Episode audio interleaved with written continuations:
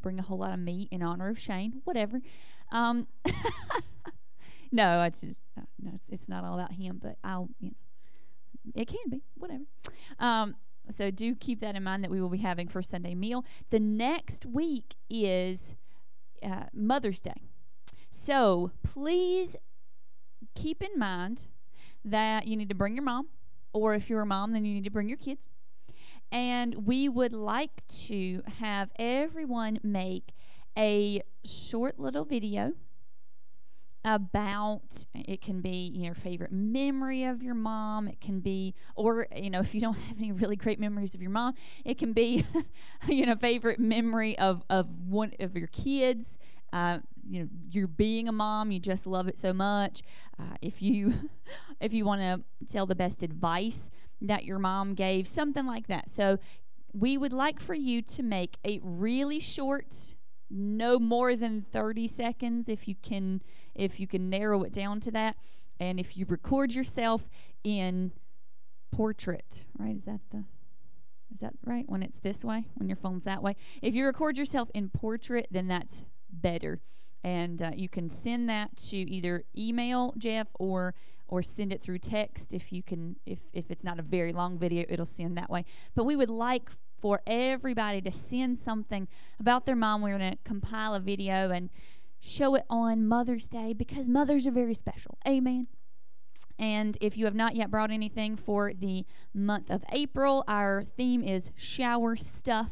So please bring washcloths or shower caps, or I don't know if I'm the only one who ever uses a shower cap anymore, but anything that, or soap, anything that is not liquidy. Okay, so please bring those things. We would like for you to participate. You guys have been doing great. If you don't have any money to participate, bring a shoe box. If you don't buy new shoes, then bring some money, if you'll gather up some coins or something, and we can pay for the shipping. That is going to be very important that we get that done. Amen.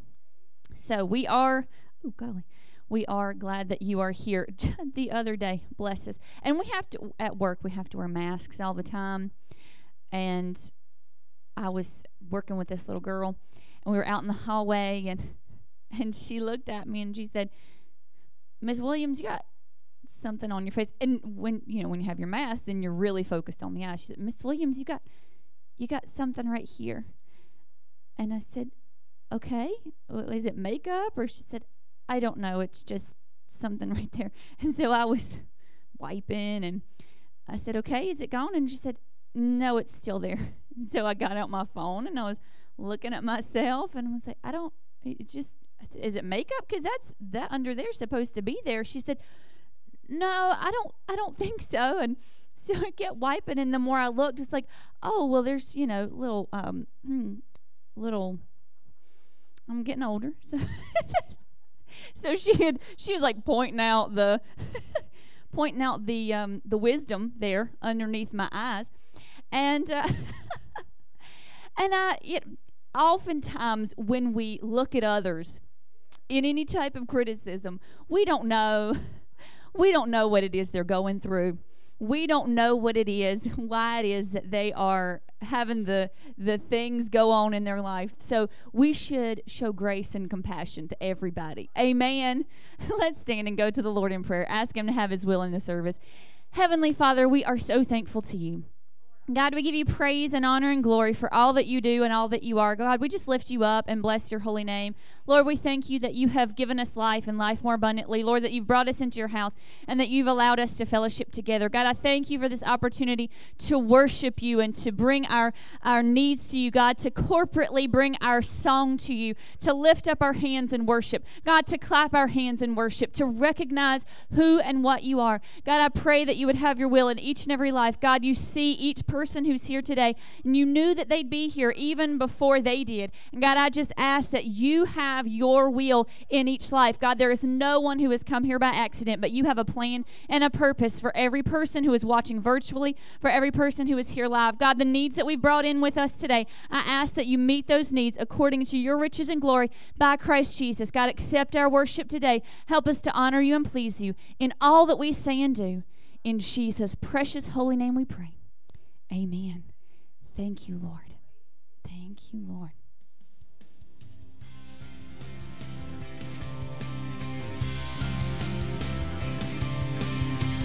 My hope is built on nothing less than Jesus' blood and righteousness. I dare not trust the sweetest frame, but wholly trust in Jesus' name. Sing that again. My hope is built.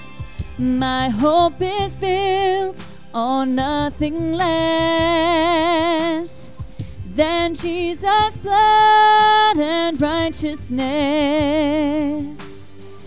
I dare not trust the sweetest frame, but wholly trust in Jesus' name. Christ alone, cornerstone, weak made strong in the Savior's love. Through the storm, He is Lord, Lord of all. When darkness seems to hide His face, I rest on His unchanging grace. In every high and stormy gale, my anchor holds within the veil. Christ alone, cornerstone, weak made strong in the Savior's love. Through the storm, He is Lord, Lord of all. He is Lord, Lord of all, Lord of all. Christ alone, cornerstone, weak made strong in my Savior's love. Through the storm, He is Lord, Lord of all.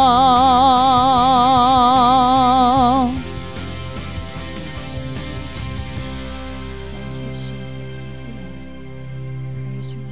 Praise your name, Father. You are so good to us, God. You are so good. We praise your holy name. Praise your holy name.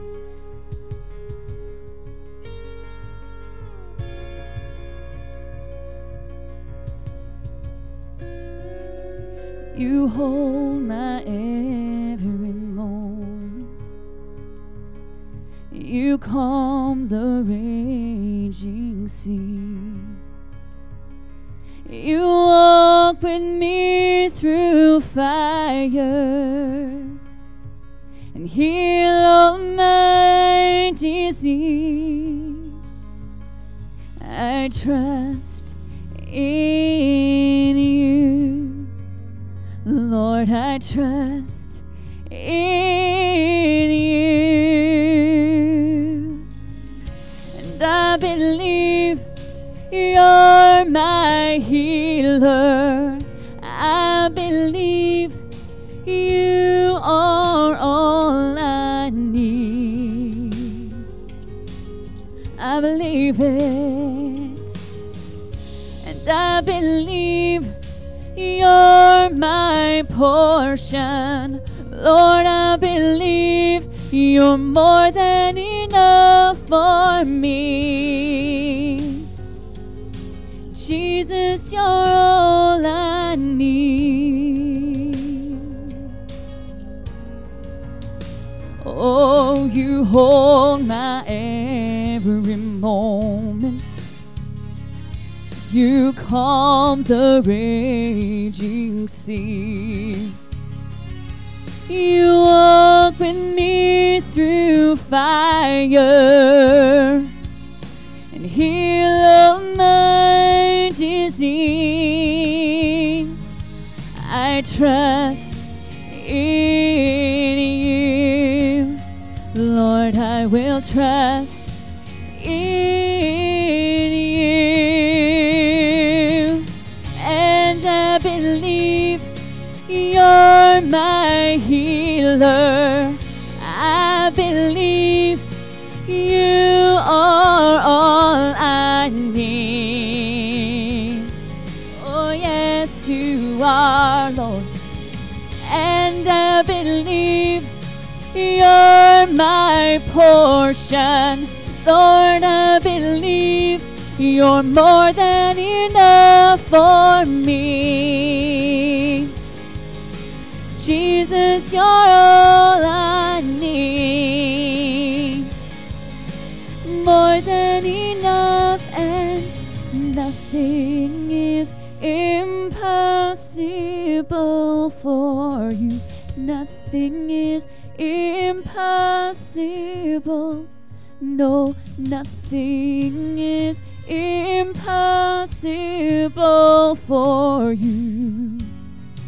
'Cause you hold my world in your hands, and nothing is impossible for you. Nothing is impossible. No, nothing is impossible for you.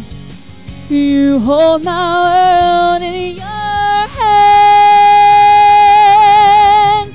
so I believe that you're my healer, and I believe you are all I need. Oh, yes, you are, yes, you are, and I believe that you're my portion. Lord, I believe you're more than enough for me. Jesus, you're all I need. More than enough for me. Jesus, you're all I need. You're my healer. And you are all I need. Thank you, Lord. Thank you, Lord, that your word is true. Praise your holy name, God. Thank you, Jesus. Thank you, Jesus. Thank you, Jesus. You are so good. Thank you, Jesus.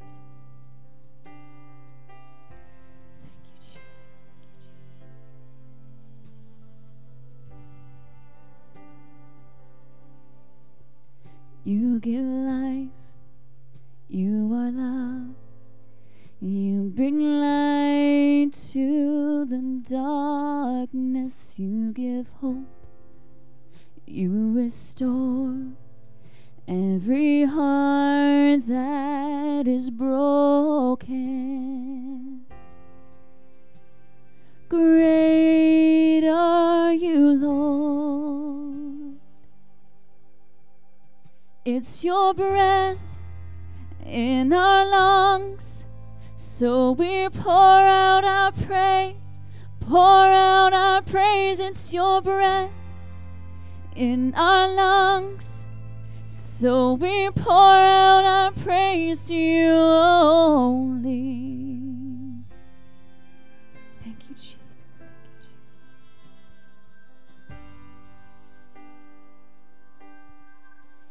You give life, you are love, you bring light to my darkness, you give hope, you restore every heart that is broken.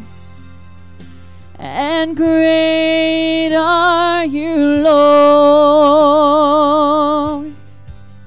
It's your breath in our lungs, so we pour out our praise and pour out our praise. It's your breath in our lungs, so we pour out our praise to you only. It's your breath in our lungs, so we pour out our praise and pour out our praise. It's your breath in our lungs, so we pour out our praise to you only.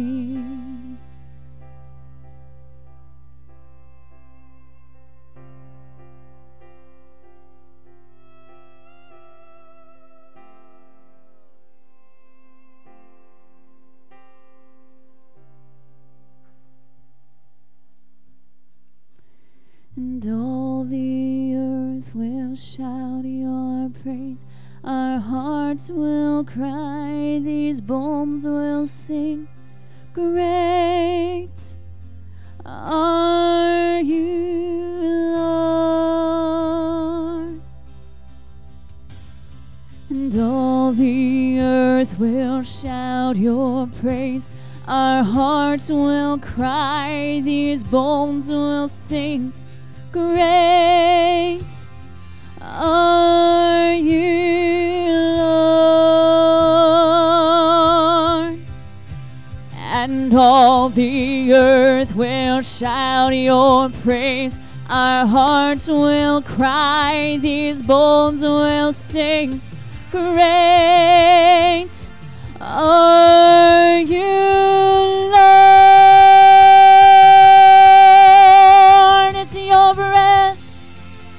In our lungs, so we pour out our praise, pour out our praise. It's your breath in our lungs, so we pour out our praise to you only. It's your breath in our lungs, so we pour out our praise, we pour out our praise. It's your breath in our lungs, so we pour out our praise to you only.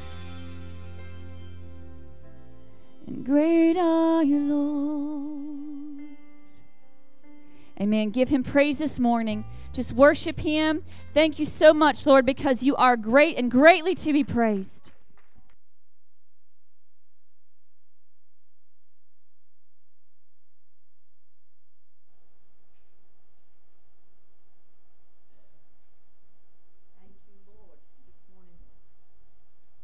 Praise the Lord for Jesus.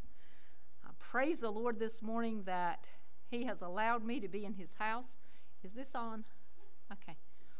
I don't know what Shane's talking about when he talks about feedback, because I'm not hearing any of it. But I praise the Lord for you this morning. I praise the Lord for his goodness today. I praise the Lord that it is his breath in our lungs that allows us to even be here this morning. Pastor sends his love and says he so much appreciates your prayers, and we're working on it. Sister Vicki asked me earlier, how's Pastor? I said, well, he's not batting 100 yet, but we're working on it. So just continue to pray for him. Thank you so very much. This morning, with the new air conditioning unit, I hope everybody is nice and comfortable today. Praise the Lord. Thank you for your giving. I appreciate the need being met, and I appreciate all your giving and what you do for the Lord and for the church and for his kingdom. And this morning, if my brother will come and to receive your tithe and your offering this morning. Praise his name. Praise his name. He is so good to us. He is so good. Father, as we come before you this morning, it's with love and praise and thankful hearts. Thankful, Lord, for who you are. Thankful, Lord, that you have put breath in our lungs, that we're able to go about our daily lives and our daily business. Thank you, God, for jobs. Thank you for help, Lord, to do those jobs. And thank you, dear God, for people that honor you with their giving and obedience to your word. I ask, Lord, today that you would meet every need, that of the gift and that of the giver today. Lord, I ask your blessing and your will to be done in this service today, and we give you honor and glory and praise for who you are. You are our healer and our provider today. So whatever we need, you provide. And I praise you for that this morning. In the name of Jesus, amen. Thank you, brother. When faith is lost and my hope exhausted, you will be my strength. When my mind says I'm not good enough, God, you're enough for me. Yeah, I've decided I'm not giving up, 'cause you won't give up on me.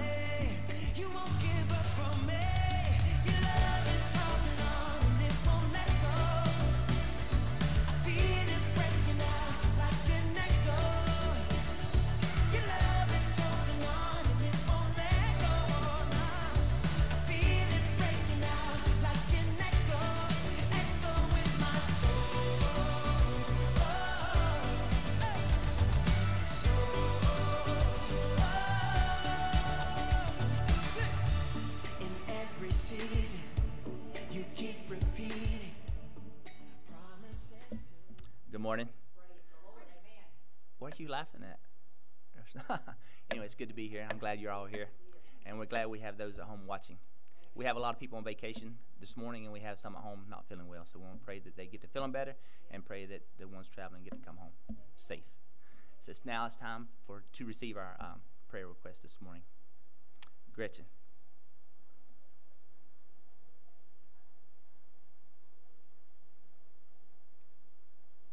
We will pray that they make it home safe. Sister Dean has vertigo this week. That's why they're not here. Yeah. So you know how to pray for her then. Wow. But do be praying for them. I was made aware this morning that Sister Dina's grandmother, who lives down at the beach, South Carolina, I think, that somebody is has to stay with her all the time. That's where Dina is.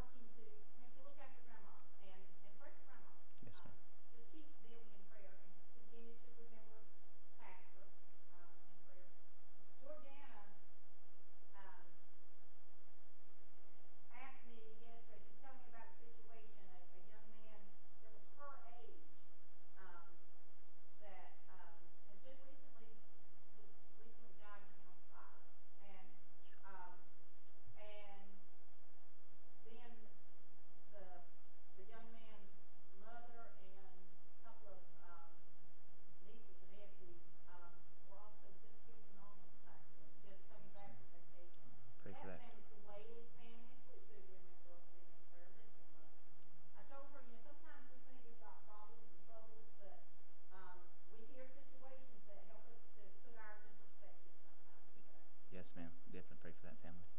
Sister Wiseman.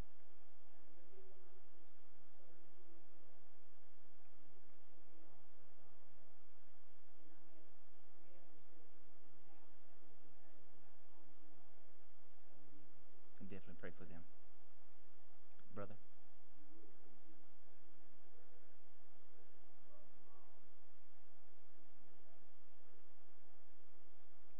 Yes, sir. Anyone else? If that's all the spoken requests, it's now time for unspoken requests. Raise your hand.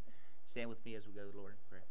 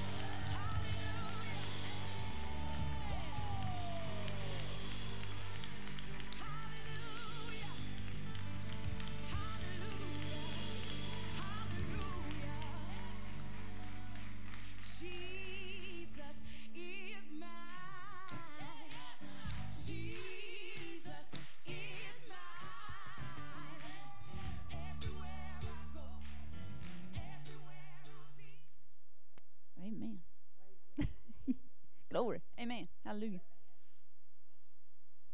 What? Bless us.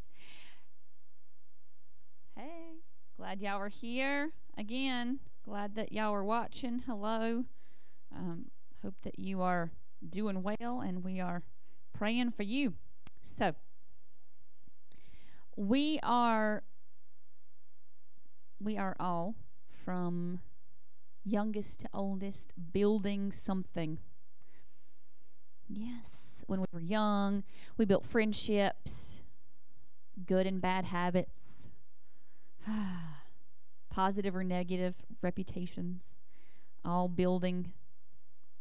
The older we get, we want to build things, you know, more boring things like our credit score. Our yeah, what? It's the truth, yeah. Got it, you know, a little less exciting than building Lego blocks, but we build our retirement fund. We build our investment portfolio. Yes, very exciting. Some build a family or a physical dwelling place. Some build a business. I've never, you know, every once in a while we talk about our dream home and like it would look like this, it would look like this, it would have this. But I have heard, and I don't know because I've never built a house. Haley and Zach are thinking about building a house, saving up some cash to build a house. But I've heard that if your marriage can weather the storm of building a house together, that it can go through anything, and that you guys, you know, you'll be together for life. I do not know about that because, you know, we've never. Lord help us, we probably could not come to a complete agreement on what everything should be like. It would, you know, it would be like my half of the house and his half of the house because our styles are very different. But we're all building something. Over the next few weeks, we are going to take a look at what is necessary for building. We're going to start a series today, and the series is called "Can We Build It?" Yes, we can. For those who, thank you, for those who know anything about Bob the Builder, so there's a little show that, there's a little character named Bob, and he was a construction worker, and there were times, little adventures that he went on in the show to build things, and that was the little theme of the show. They would say, "Can we build it?" And he would say, "Yes, we can." So that is it. If you're watching online, this is going to be a series for I don't know how long. We'll see what happens. And for those here who are taking notes, you know, have out a few pages because, again, I don't know. We'll see what happens. But I know that for the next couple weeks at least, we are going to be in this series, Can We Build It? Yes, we can.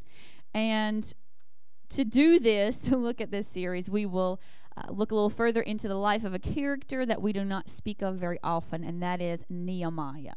So we'll be in the book of Nehemiah today, and as far as I know, for the entire series, be in the book of Nehemiah. Now, there are, I think, 12 chapters in the book of Nehemiah. I don't know that it will be a 12-week series. Oh, no, excuse me, 13. I don't know that it'll be a 13-week series, but we'll see what happens. We are going to be taking a look at Nehemiah chapter 1 today. So this character Nehemiah, we see this placed with Ezra, Nehemiah, Esther, and it's kind of at the beginning of the Old Testament, but in actuality it should have been placed chronologically at the very end because the book of Nehemiah takes place after the exile and after some of the exiles have returned back to Jerusalem. The name Nehemiah means consolation of Yahweh. So being comforted or consoled by Yahweh. And that he would be the consolation. So we know some things about Nehemiah, not a lot, but we'll glean from this book some different things. We know that he was a Jew who was living as an exile in the Babylonian kingdom. And this particular situation was during the reign of one of the king Artaxerxes. There were numerous ones, but this was one of the king Artaxerxes. This book was written 150 years or so after Jerusalem was destroyed. So At this time, most of the Jews were still in the Babylonian kingdom in exile. 150 years prior to this, God had allowed the Babylonians to come in. He had allowed the Assyrians to come into the nation of Israel and the Babylonians into the nation of Judah, and had brought all the exiles into those respective countries. So they had been for numerous generations out of the promised land. And here, Nehemiah, we see, was not one of the original exiles, of course, because he wasn't 150 years old. And he did not volunteer to return back to his homeland. In the book of Ezra, we see, don't turn to Ezra, but in the book of Ezra, we see that there was a group of exiles who was allowed to return to rebuild the temple of Jerusalem that had been torn down by the Babylonians. And they were asking for volunteers. Okay, who wants to go back with us and help to rebuild the temple? And Nehemiah obviously did not volunteer to go back because he's still in the nation of, well, Persia at this point, but he's still here serving the king. He had been building a home, a career in exile. He was the cupbearer to King Artaxerxes. This was an important, highly trusted position. He would have been daily in the presence of the king. A cupbearer, the point of a cupbearer was that they would taste the wine and sometimes the food of the king to make sure that it was not poisoned. So when the wine was poured into the king's cup, the cupbearer would taste it and presumably wait for a minute or two to make sure that he didn't drop dead. And then he would take the cup to the king and say, you know, this is fine for you to drink. So this was a very trusted position that the life of the king was in Nehemiah's hand, because he could, in the process of walking over, drop something in the king's drink, and he was very, very trusted with this position. So here in the book of Nehemiah, we're privy kind of to the diary of this man. In verses 1 through 3, it says, "The words of Nehemiah, the son of Hakaliah. And it came to pass in the month Chislu, in the 20th year, as I was in Shushan, the palace, that Hananiah, one of my brethren, came, he and certain men of Judah, and I asked them concerning the Jews that had escaped, which were left of the captivity, and concerning Jerusalem. And they said unto me, the remnant that are left of the captivity there in the province are in great affliction and reproach. The wall of Jerusalem also is broken down, and the gates thereof are burned with fire." So in the month Chislu, this is the end of November, beginning of December. Keep this in mind. Make a note of this for next week. But in the month Chislu, Nehemiah had received a visit from his brother and some other Jews who were returning from Judah. In their time of visiting, Nehemiah asked the men some questions. Yeah, how are things going? What's happening? How are the Jews who escaped? He uses the word escaped here, and that means deliverance or remnant of captivity. So how are the Jews? How are the people who went back with you? How are things going in Jerusalem? How's the building going? What's going on? Well, the reply was probably not what Nehemiah was expecting. His brother said to him, "Well, the remnant are in great affliction and reproach, disgrace. Jerusalem's walls are broken down, and the gates are burned up." So these men had left about 15 years prior to this time of writing. They had left 15 years ago, assuming that everything would be going well and that they were going to go in there and they were going to rebuild the temple and the gates of Jerusalem, and everything was going to just go really well, and the worship was going to be reinstituted, and everything was going to be fine. Like, we're getting it back. Here's the promised land. We're coming back into it. Yes, everything's going great. But here we hear this bad report. Well, the commentators kind of disagree as to the complete meaning of this. If they were merely reporting on the state of the wall from the original exile 150 years prior, Nehemiah would certainly have known the state thereof. So if they're just saying, well, everything's going bad, you know, we went over there and the gates were broken down and burned down and the temple's destroyed and we're feeling sad and upset, that's possible but not likely, because they went with the purpose of fixing things. Some suggest that after rebuilding the temple, the exiles had begun to rebuild the wall, which was then destroyed by the enemies of the Jews. That's possible, but it doesn't exactly line up. There's not much evidence to suggest this. More likely, this is a report from a situation that occurred in the book of Ezra. In the book of Ezra, chapter 4, you don't have to turn there, but if you're taking notes and you're going to look back at it. In Ezra chapter 4, the exiles were rebuilding and everything was going great, and they had been given the go-ahead by the king, go ahead in there and rebuild, stamp of approval, everything's fine. But the enemies of the Jews began to try their best to destroy and tear down, and they wrote a letter to the king and said, well, I don't know why you're letting these people build, because they're going to rebel against you. They're going to rebuild their city. They're going to start feeling prideful, and they're going to rebel against you. They're going to rise up as a great nation. They're going to destroy you, tear you down. And Artaxerxes, the same king here, Artaxerxes said, all right, you know what? You may be right. So he sent a letter that said, stop all building, stop production, do not build again until I give you the go-ahead. So for years they had been in this waiting period. They had been in this time of, are we going to build it? Can we build it? Are we going to be allowed to continue the purpose that we were sent here for? So this report was so distressing that we see in verse 4. And it came to pass, when I heard these words, that I sat down and wept and mourned certain days and fasted and prayed before the God of heaven.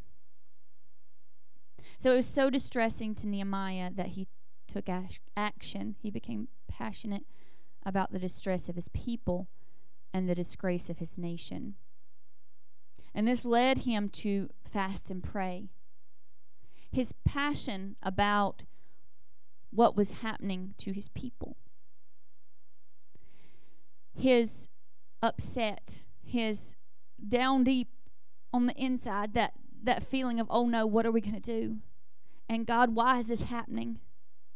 That distress. And God, what are we going to do? I just need an answer. So he began to fast and pray. And then in verses 5 through 11, we see his prayer. And said, I beseech ye, O Lord God of heaven, the great and terrible God, that keepeth covenant and mercy for them that love him and observe his commandments. Let thine ear now be attentive and thine eyes open, that thou mayest hear the prayer of thy servant, which I pray before thee now, day and night. For the children of Israel, thy servants, and confess the sins of the children of Israel, which we have sinned against thee. Both I and my father's house have sinned. We have dealt very corruptly against thee, and have not kept the commandments, nor the statutes, nor the judgments which thou hast commanded thy servant Moses. Remember, I beseech ye, the word that thou commandest thy servant Moses, saying, if ye transgress, I will scatter you abroad among the nations. But if ye return unto me and keep my commandment, and do them, though there were of you cast out unto the uttermost part of the heaven, yet I will gather thee from thence, and will bring them unto the place that I have chosen to set my name there.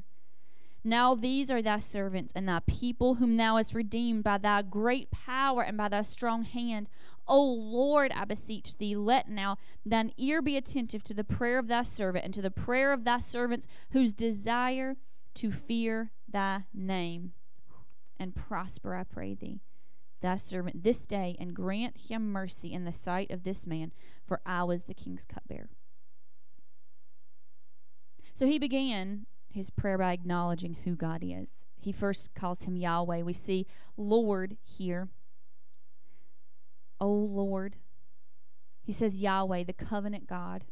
And then he calls him the King of Heaven. So the one who is high above all things, but yet he sees me.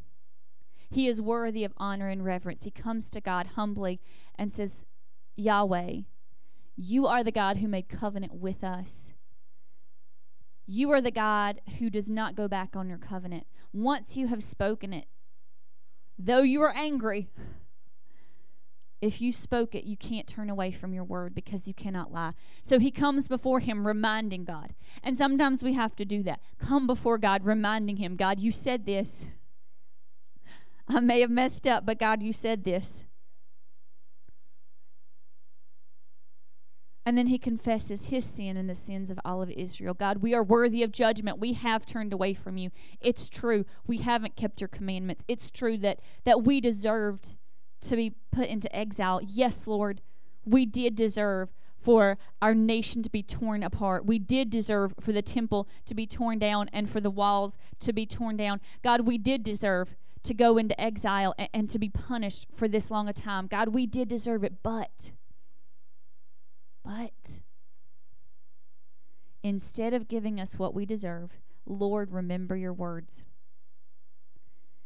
Lord, you said that if we prayed, if we turned back to you, that even if we were cast into the farthest heavens, that you would gather us back and that you'd put us back into that place that you promised. God, you remember that you said that?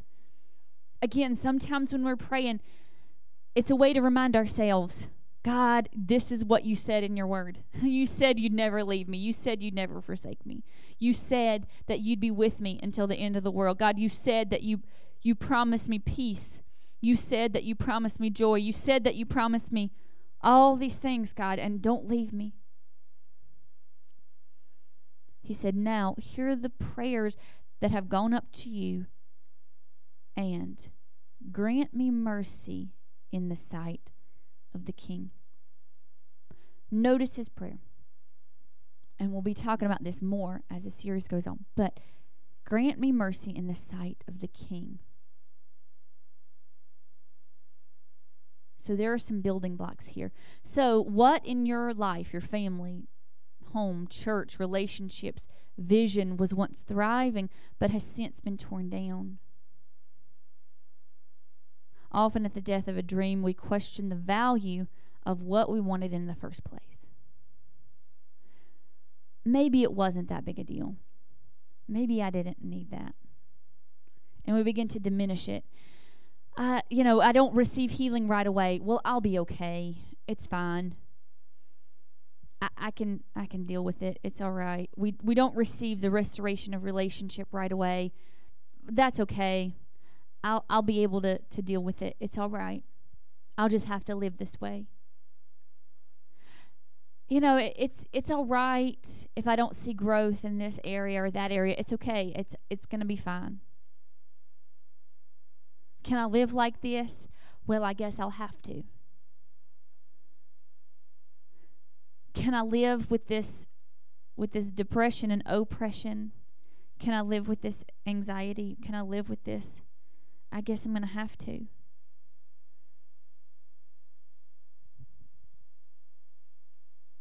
And exile becomes the new normal. Just forget about that hope in the future that you were promised. That was told 75 years ago. That was told 100 years ago. That was told 150 years ago. You can't have that. Surely you would have received it by now if God really meant it. Did you ever hear that? If God really meant to heal you, you would have already been healed by now. If God was planning to save your kids, then they would have already been in church. They would have already been saved. Now, you might as well just give up on that. If you were going to be successful in your job, then it would have already happened by now. Just give up on that. No worries. Perhaps you hear about other people who experience revival, renewal, or even those who are just daring to dream something can be different. Again, Ezra had led a group of volunteers back to the promised land. Apparently, Nehemiah's brother went, but he chose, for whatever reason, to stay behind. We don't know. We're not told if he was not old enough to go, if he was, for some reason, not strong enough. We have no idea why Nehemiah decided not to go back with the other exiles to work on the temple. We can analyze his lack of interest in heading back to the temple. Oh, do we do that? Just like sometimes we look at other people's wrinkles. Oh, he's too comfortable in the palace. That was what his problem was. Yeah, he's got that nice cushy job, handing wine to the king. Afraid of the unknown. But have you ever felt that way, kind of rooted to the spot that you were in? For whatever reason. But something begins to stir. Sometimes trouble is what gets us moving. When life is grand and I'm handing wine to the king, I'm in the king's presence and I'm important. Oh yeah. I have favor with the king. I'm pouring the wine, I'm drinking the wine, I'm handing him. Oh yeah. This is all I'm doing all day long. Just eating the king's food and drinking his wine, and I'm good. But when that report comes that some things are falling apart, I begin to feel the moving of the Holy Spirit within my heart. When the bad report comes from the doctor, when my job is too stressful to handle it, when the kids are acting ways that you know they didn't learn from you. Them kids are crazy. I don't know. That must have been from somebody else. You hanging out with the wrong people, you acting like that. We could go on with the things that happen in our lives. Everybody has something that's going on with them that happens and you don't know where to turn. And you have a choice to turn one way or the other, to seek consolation, to seek comfort in something that will never satisfy, or, like Nehemiah, to seek comfort from Yahweh. Because if Yahweh is my comfort, then that's a covenant that cannot be broken. He promises to be my comfort. The point of this is that the bad stuff can be your foundation, because that can get you to the place of beginning to build on something other than what you've been turned into. For this first part of the series, I'd like to give 3 points that will get us the foundation of building something. Number 1, passion. It will not happen for you until it matters to you. I'll say that again for those who are watching, because I'm sure y'all all got it. It will not happen for you until it matters to you. Because sometimes stuff goes on and I'm like, I don't care, whatever. Those people acting crazy, they can just act crazy. But until it comes right on my doorstep, until it affects me, until I see this as a problem, I may not move and I may not start to pray. But when we are like Nehemiah and we begin to see the destruction of our people. See, there's no record that Nehemiah had ever gone to Jerusalem or seen the destruction previously. So this delay, this setback was what caused this fire, this spark within him. it was this hope deferred. It was, okay, well, those people are taking care of things in Jerusalem, no worries. And then they come back and they give this bad report. That's what caused a stirring within him.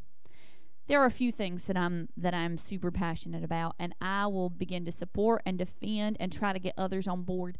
There are some things with Jesus that I am super duper passionate about. If y'all get me started on spiritual authority, I'll talk to y'all for a long, long time. Don't, if Amanda were here, she would say, don't have her start, because she will. But there are other things that I'll begin to talk about. I'm passionate about the bees. Yes, it's true. I'm passionate about the bees because the bees are on the endangered species list for the first time ever since the endangered species list has been a thing. 90%, over 90% of the things that we consume are pollinated by bees. If we don't have bees, we don't have honey, of course, but we don't have a lot of the vegetables. We don't have a lot of the fruit. We don't have coffee beans. Bees are very important. And the thing is, they're being destroyed. And if you give me a chance to talk about this, I will give you some ways that you can help look after bees. But I'm saying this is something that I'm passionate about, and I'll begin to talk about it. So when we get passionate about something, when something really distresses us, it distresses me that the bees are dying at such a fast rate. But when something distresses me, that sin is rampant, and that people are believing lies for the truth, that when Satan is attacking people's minds constantly, when he is confusing them and causing that confusion to turn them against God.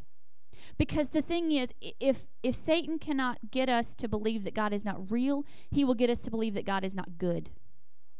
So we see lots of a rise in atheism, people saying, oh, there is no God. But if they can't, if you do believe that there's a God, then, oh, well, he's not good because he should have done this, but it ended up like this.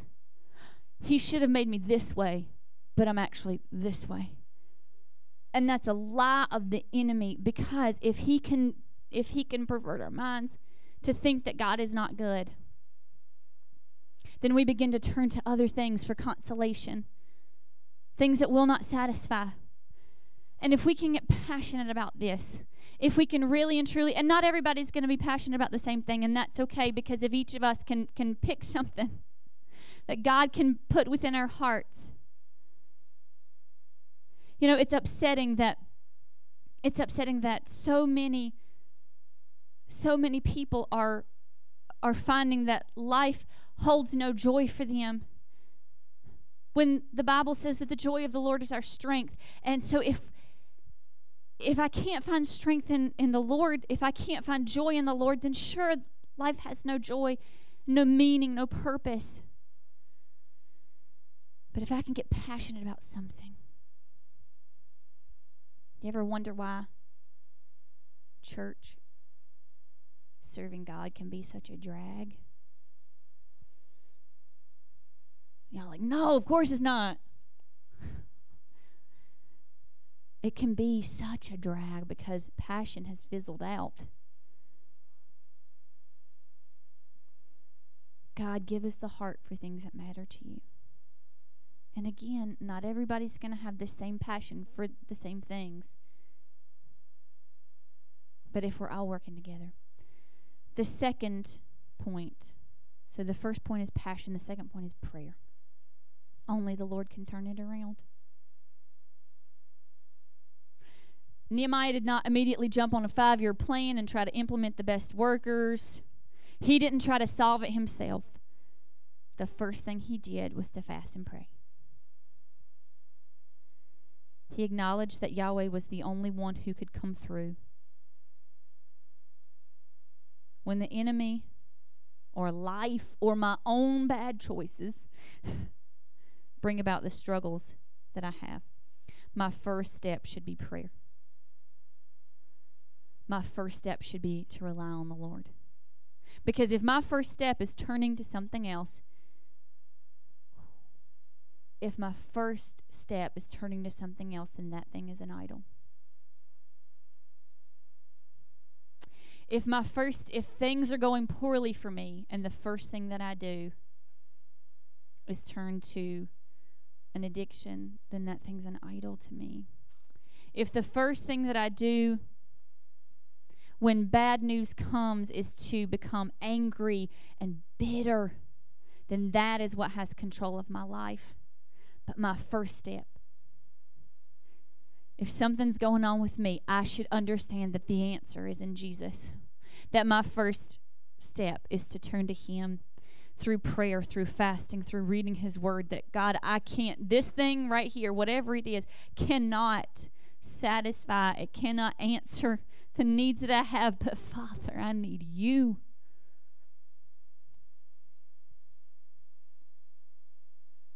I must realize that it is not within my own power to fix it, but to turn first in prayer and then be led by the Spirit. And number 3 is position. Trust that where you are is where you should be. Whew, that's rough sometimes. It's like, I don't want to be here. Trust that where you are is where you should be. We tend to criticize. We would look at Nehemiah and we'd say, well, his relatives had gone to build the temple. Why didn't he go? His brother went. What's wrong with you, Nehemiah? You too good to build the temple? You want to stay in the palace and be all important? Mm-hmm. And we would tend to have that feeling, that attitude about him. But we got to think, why didn't he go? Because he wasn't released to go. Where he was where he was supposed to be, because if he had not been in close contact with the king, if he had not been in the palace, as we hear the very end of his prayer is, Lord, give me favor with the king, give me mercy with the king. If he had been in Jerusalem and been rebuilding the temple, along with all the other exiles, then he would have had no influence to come back and fix what had been broken down. He would not have been able to get in the presence of King Artaxerxes, but God had him placed in the palace for a reason. Where we are positioned can be a setup for where the Lord is taking us. The people around me can be a catalyst for where God is taking me, for where I'm heading. The people that I know now, the people that I meet now, the experiences that I'm having right now, whether good or bad, can begin to train my heart for what God is bringing about.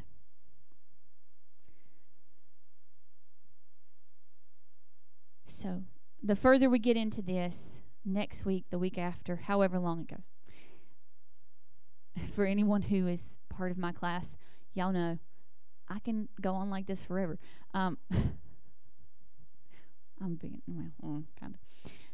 But the more we get into this, the more tools that we will have, the more tools that we will acquire for building something. But just be encouraged today that the Lord wants each of us to be a part of what He's building. Each of us has a purpose. Each of us has a purpose. And it may not be the same as another person. But each of us has a purpose. Can we build it? Yes, we can. Through passion, through prayer, through position. As the music plays, we'll go to the Lord in prayer and just ask Him to begin to work in our hearts, to do in us what He's planning. Heavenly Father, we thank You so much for Your goodness. We thank You that You know the plans that You have for us. God, that You know from before we were born the plans that You had for us, thoughts of peace, hope and a future. God, You know what each and every one of us has within us to accomplish, because it's already in there, God.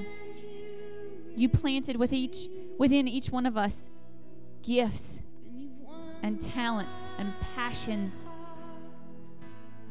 Father God, I pray that you would begin to work and move in each and every one of us. There is no one who is here by accident. There is no one watching who is watching by accident. But God, within each of us, you have placed a passion for something. Whether it's a passion for lost souls, a passion for discipleship, a passion for missions, a passion for children's ministry, God, a passion for veterans, a passion for the homeless, a passion for your word, for prayer, for fasting, for intercession. God, within each of us, you have put something that can build your purpose. God, I pray that we would begin to be uncomfortable with the world as he is. God, I pray that there would be a holy discomfort within each of us, that as we see things, that we would begin to understand this is not right. Something has to be done. And Father, instead of us turning to our own power, our own ability, God, I ask that you would turn each of us toward you through prayer, through fasting, through your word, through meditation on you. God, I pray that you would begin to change us. God, begin to give us an excitement about what you are going to do, what you can do, what you will do, Father. And help us to trust that where we are is where we should be. That you have divinely appointed where we are and the people around us. God, that we can trust that you see us. Father, I thank you. I praise you for all that you do and all that you are. God, you are so good to us. We thank you that you have a long-term plan. God, we just lift you up. We bless your holy name. God, we ask you in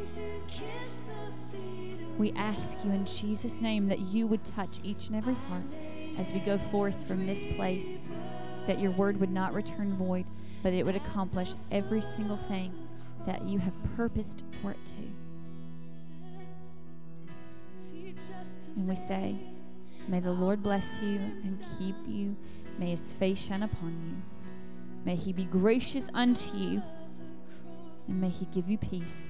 In Jesus' precious name, amen.